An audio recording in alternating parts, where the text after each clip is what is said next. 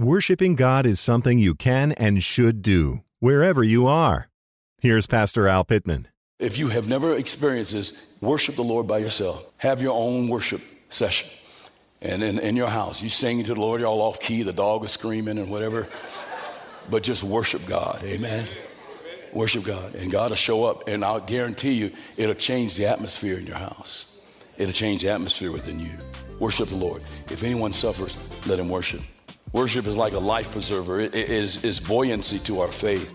Dwelling place, dwelling place, dwelling place. You are mine. Dwelling place, dwelling place, dwelling place. Many who look at James chapter 5 misinterpret what the author is truly saying. James tells the sick person to call for the elders and let them pray over him or her and anoint them with oil in the name of the Lord. Then he goes on to say that the prayer offered in faith will restore the one who is sick. Does this mean that God will heal everyone who prays with faith? Welcome to today's broadcast of The Dwelling Place, presented by Calvary Worship Center in Colorado Springs. We return to our study of James today, and we'll be wrapping up the series on our next broadcast. Pastor Al has some important truths to share with us today concerning health, both physically and spiritually. We join him now in the 5th chapter of James. If you have your Bibles, please open to James chapter 5. We're going to finish James today, Lord willing. You got a little scratchy throat thing going on, but I'm good. You know, I was sick for a little while, and some of you, I tell you, after the service, y'all just bolted for the door last week. Didn't want to come to say hi to me or nothing. So I'm at the end of it. I'm doing good. I'm not contagious or anything. Contagious or whatever you call it. Contagious. I've entitled this message, Body of Health. The church is called the body of Christ. And just like your physical body, you want to have a healthy physical body. The church is a body, or needs spiritual health, I should say, is essential to the body of Christ. And so James in our text prescribes what I call a multivitamin pack containing 4 supplements for a healthy body of believers. Number 1, he talks about hope. Number 2, he talks about support. Number 3, he talks about confession. And the number 4, the 4th supplement is correction. I believe this message is important for us because God never intended for us, despite popular belief, to, as a believer, to live my faith in isolation. We are to be connected with a healthy, life-giving, functioning body of believers. And I know that's what God has done here at Calvary Worship Center. And all glory and praise be unto the Lord. But we don't look at this, what it means, this body of health, what does that look like? In context of the scripture here that we're studying, and the letter from James here in the New Testament. And so we'll look at each one of these today, and I pray that God would bless you. But first we start with hope. In verse 13, James says, is anyone among you suffering? Let him pray. If anyone is cheerful, let him sing psalms. Now, that's very short and straightforward. That's the whole book of James. It's short and straightforward. But it really speaks of hope, because whether you're on one end of the spectrum or the other, you're suffering or you're in a place where you're cheerful, there's hope. There's hope in Christ. Our suffering or our cheerfulness does not diminish our hope that is in Jesus Christ. And so James here is addressing the lows and, yes, the highs of the Christian experience, which I'm glad he is, because he's saying to me, what I get out of this is that he's saying, you know, just because I'm a Christian doesn't mean that I don't have human emotions. And sometimes people want you to just kind of suck it up and have faith and all that. And you need to have faith, but it's all right when you have good days and you have bad days. Now, that's a part of life. Sometimes we're surprised when we have bad days, but the Bible says, think it not strange when these things happen to you. That we're in this world and we're going to go through times of trials. But there's good days and there are bad days. There are times when we are suffering. That literally means undergoing hardship. And James counsels us. Now, here's James' counsel. He didn't send you to a seminar. You can save your seminar money. Amen. You don't have to go out and buy that book or whatever. James says, here's what you do when you're suffering. Pray. There it is. Very simplistic. Just pray. Pray to God. Now, literally, that word pray there means, as I've studied this out, it means let him worship toward God. So it's not just going to some ritual or whatever, but it is worship. Prayer is really worship when you think about it. If anyone is suffering, let him worship. Let him pray towards God. Amen. Cry out to the Lord, to pray unto the Lord. It's one thing I tell you to come in here and to worship and oh, it's glorious. Aren't we blessed with our worship leader and our worship team? Amen. Praise the Lord. Man, they bring us to the throne. And it's wonderful to come in and worship like this, but I tell you what, when you're going through a time of suffering, it is awesome, and I think it's essential to getting through suffering to have your own worship service. If you have never been on your knees and on your face in the house when nobody's around, and you may not be able to carry a tune in a bucket, amen, but if you make a joyful noise unto the Lord and just worship him, I mean, choose to do that. I'm telling you, I have done it. David said, out of the depths, Lord, I've cried unto you. Psalm 130, one of the most beautiful psalms to me. Lord, I've cried out to you from out of the depths. I will wait on the Lord more than those who watch for the morning, more than those who watch for the morning. And I will hope in his word, he says in Psalm 130. And so crying out to God, man, if you have never experienced this, worship the Lord by yourself. Have your own worship session. And in your house, you sing to the Lord, you're all off key, the dog is screaming and whatever. But just worship God, amen? Worship God, and God will show up, and I'll guarantee you, it'll change the atmosphere in your house. It'll change the atmosphere within you. Worship the Lord. If anyone suffers, let him worship. Worship is like a life preserver. It is buoyancy to our faith. I think that's why Paul said in 1 Thessalonians 5, he said, pray without ceasing. What is it to pray without ceasing? That's praying all the time. That's praying when I just walked out of the office, my boss just chewed me out, I'm praying. I'm praying when I'm driving my car. I'm praying, doing different things, whatever. Prayer is not something, well, I'm on my knees, I'm here, and I'm praying. No, prayer is that constant communion with the Lord. Talking to God when you're mad at your wife. Amen. God will straighten you out. Amen. If you're mad at your husband, talk to God. He'll straighten you out. Amen. Lord, am I wrong? Yeah. Now go back and ask for forgiveness. Amen. It's constant communication with the Lord. It's buoyancy to our faith. It's like a life preserver for us because when times of suffering come, you're able to stand because you're in communion and you have fellowship with God. You're communion with God in prayer because suffering's going to come. It's just a matter of when.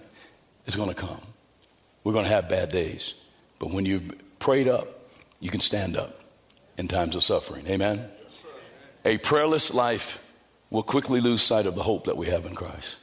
You show me a prayerless believer, I'll show you somebody without hope. I'll show somebody who's lost sight of their hope that is in Christ. The Bible says, Psalm 34, that many are the afflictions of the righteous, but the Lord delivers them out of them all. Amen to that.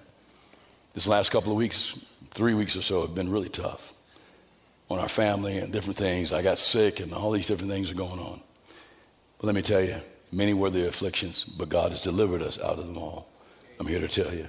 You may be going through a difficult time right now. Not right now. There's still hope. Don't give up. Pray. Worship toward God and watch God deliver you. Amen? Amen. The other end of the spectrum he talks about is cheerfulness. Now, cheerfulness, if anyone is cheerful, these are the people that suffering people don't like to be around. Amen. Don't you hate that person that's all cheerful when you're going through a difficult time? Hey!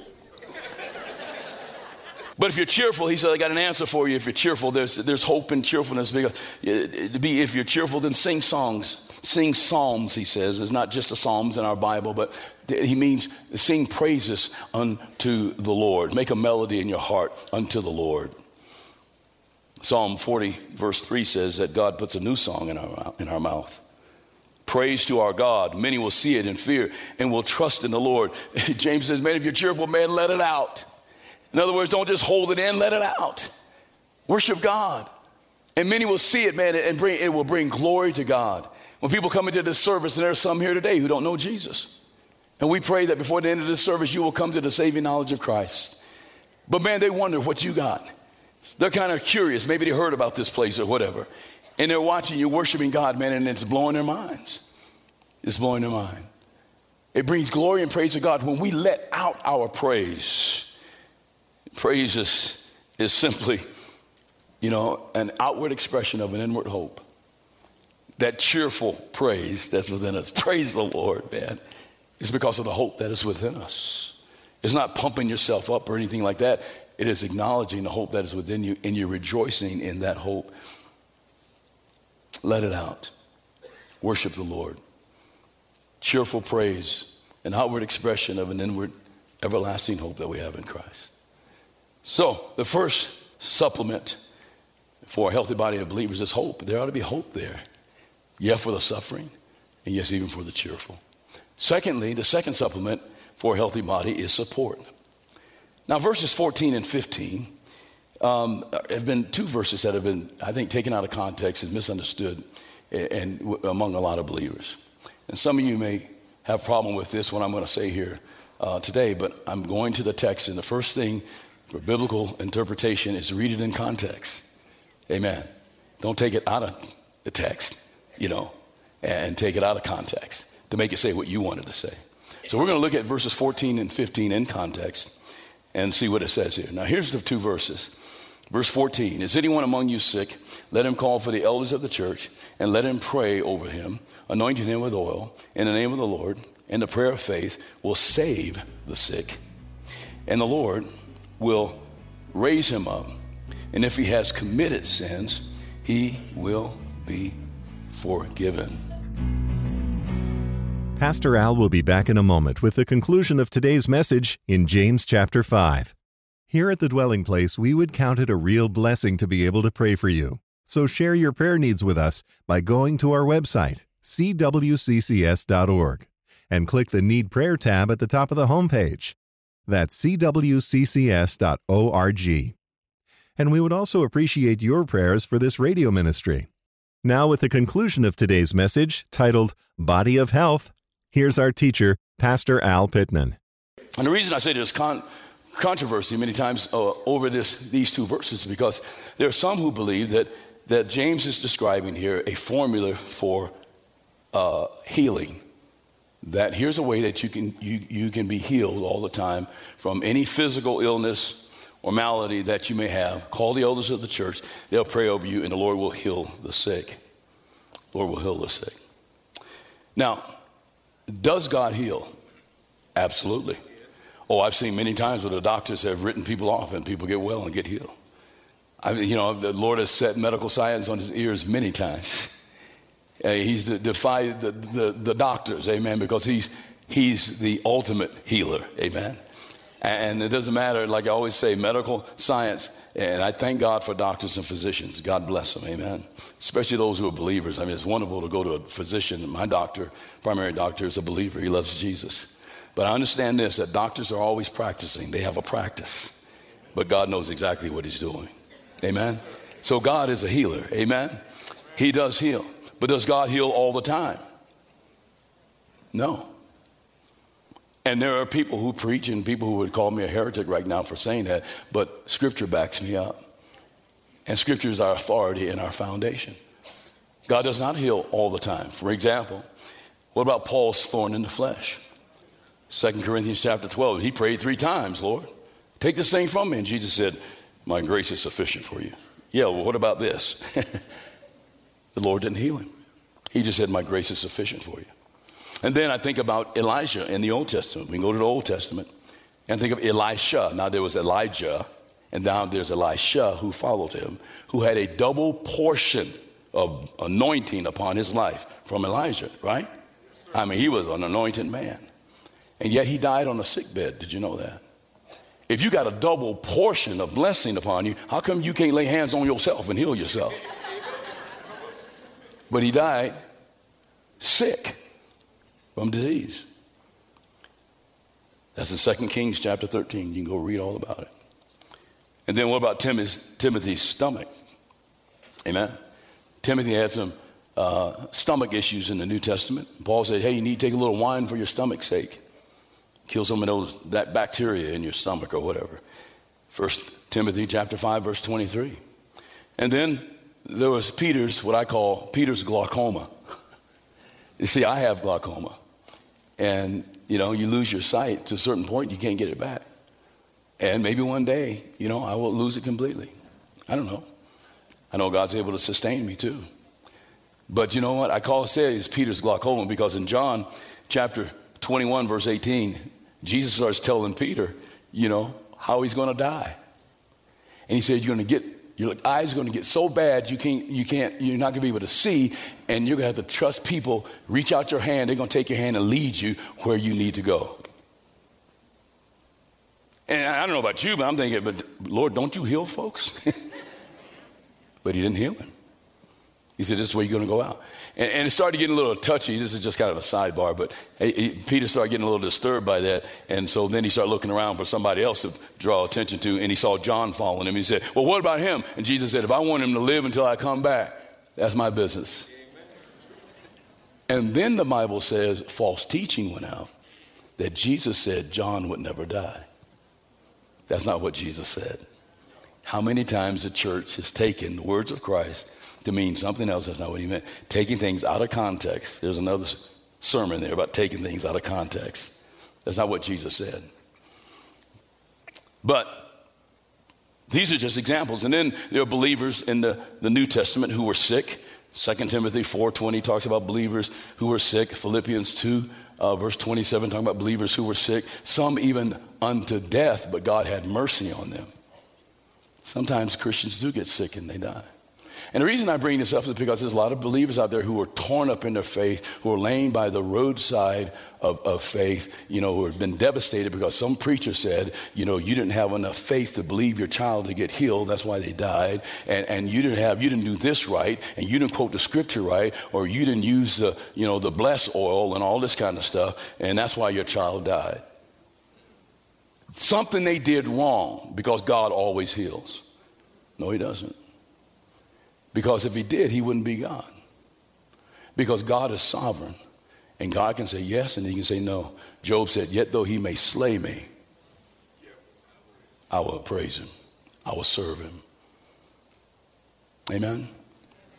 That's real Christianity. That's true faith. Because that's saying, Father, even though that didn't happen, and it went against my will, I'm trusting in your will, and Father knows best. Used to be a popular show in the 60s, amen? Some of you remembered it, all right? But the Father knows best. Father, I trust in you. Now, we break down these verses 14 and 15, Mike. We first have to understand what does James mean here by the sick? What does he mean by the word sick? The Greek word for the word sick is astheneo. And it literally means to be weak. To be weak. It means to be weak in faith or to have a weak conscience. Acts chapter 20, verse 35, Romans chapter 6, verse 19, Romans 14, verse 1, 1 Corinthians 8, verses 9 to 12 talks about those who are weak in faith or weak in conscience. In verse 15, he says to pray over the weak. What does he mean by the phrase the weak? Because there's another Greek word for the weak, and it is the word kamno, and it literally means to grow weary or to be weary. I'm making a point here. And then I think of what Paul's exhortation to elders, to pastors in 1 Thessalonians chapter 5, verse 14, where Paul says there to encourage the timid and to help the weak, the anastheno. Same word. Same Greek word, help the weak. Another indication to me that indeed he's talking about those who are weak and those who are weary is the phrase, anoint them with oil. Now, this is interesting to me. I was studying this out. This is kind of new to me, really, to be quite honest. I thought, wow. But, I know I haven't arrived. I got to keep learning as a pastor and growing. And it was just interesting to me that the Greek word that he's using here for anointing is not the anointing in the ceremonial sense. What do I mean by the ceremonial sense? Going back to the Old Testament when they would anoint priests and kings. That's not the anointing he's talking about here. Anoint them with oil. The word anoint here literally means to rub with oil. To rub with oil. The Greek word alipho. It is not used again in the ceremonial sense. Now, one context for this word is in Luke chapter 7, verse 38. In Luke chapter 7, Jesus goes to the house of a Pharisee. His name is Simon. He goes to Simon, the Pharisee's house. He was invited to go to this man's house to have dinner with him, to eat with him. And they're sitting there reclining, and they would recline when they ate back in that day. I wish they would bring that back. That was kind of cool. There would be pillows, big old fluffy pillows on the floor. You lay on the pillows. The food would be in the center and the people would be around the food. Your feet are pointing outward. A woman comes into the room uninvited, stands behind Jesus weeping. She begins to pour perfume oil to rub it on his feet. Simon, the Pharisee, becomes indignant. He was like criticizing Jesus under his breath. He thought Jesus didn't know what he was thinking, but he did. And Simon said, if he was really a prophet, a man of God, then he would not let this woman touch him, because he would know what sort of woman this is, because she was a prostitute. That's a whole other sermon, that Jesus would let that which is defiled touch him. He said he must not be a real man of God, because he's letting this woman, if he only knew what kind of woman she was. Here's the real question. Simon, how did you know who she was? Okay, we just wonder. Amen. How do you know? And Jesus said this, and ties in with what James is saying here. Jesus said this. He said, you Simon, I came into your house and you did not alipho, rub my head with oil. But this woman has anointed alipho, my feet, with fragrant oil. You see, in the time of Christ, it was customary, a common custom in Jewish culture, that when an honored guest came to the home, you anointed them with oil. Jesus said, I came to your house, you didn't even anoint me with oil. You would take the oil and rub it on the forehead or on their head as a sign of honor and respect. Now, what is the context of what James is saying here? That the weak and the weary among you, those who are timid, who are frail, who are going through a difficult time, you are not to rebuke them and kick them out of the church, but you are to honor and to respect them by anointing them with oil. That's the context. You anoint them with oil is a sign of respect and honor. Anoint them with oil. And then you pray. You pray over them. You see, it's easier for pastors to scold the sheep than it is to support the sheep. It's easy for me to get up here and preach sermons about what you're not doing. But Jesus said, feed my sheep, not beat my sheep. And when the sheep come in weary and tired, you don't scold them. You anoint them with oil. You honor them and you respect them. Amen. And we should be doing that for one another as well. This has been The Dwelling Place with pastor and author Al Pittman, and a message from Al's series through the book of Acts. If you'd like to hear this message again, you can listen, watch, or download with a simple click. Just go to cwccs.org and click the Messages tab at the top of the page. And while you're checking out our website, be sure to download the Calvary Worship Center app for your device and take Pastor Al wherever you go. The Dwelling Place is also available at oneplace.com. And I would also like to ask you to take a few moments today to send Pastor Al an email and let him know that you enjoy The Dwelling Place on this station. That would be a great encouragement to Pastor Al and all of us here at The Dwelling Place. You can also share a prayer request with us, and we'll count it a privilege to pray for you. Just send an email to amen@cwccs.org.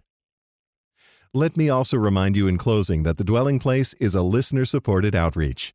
We count on your support to keep this radio ministry going and growing.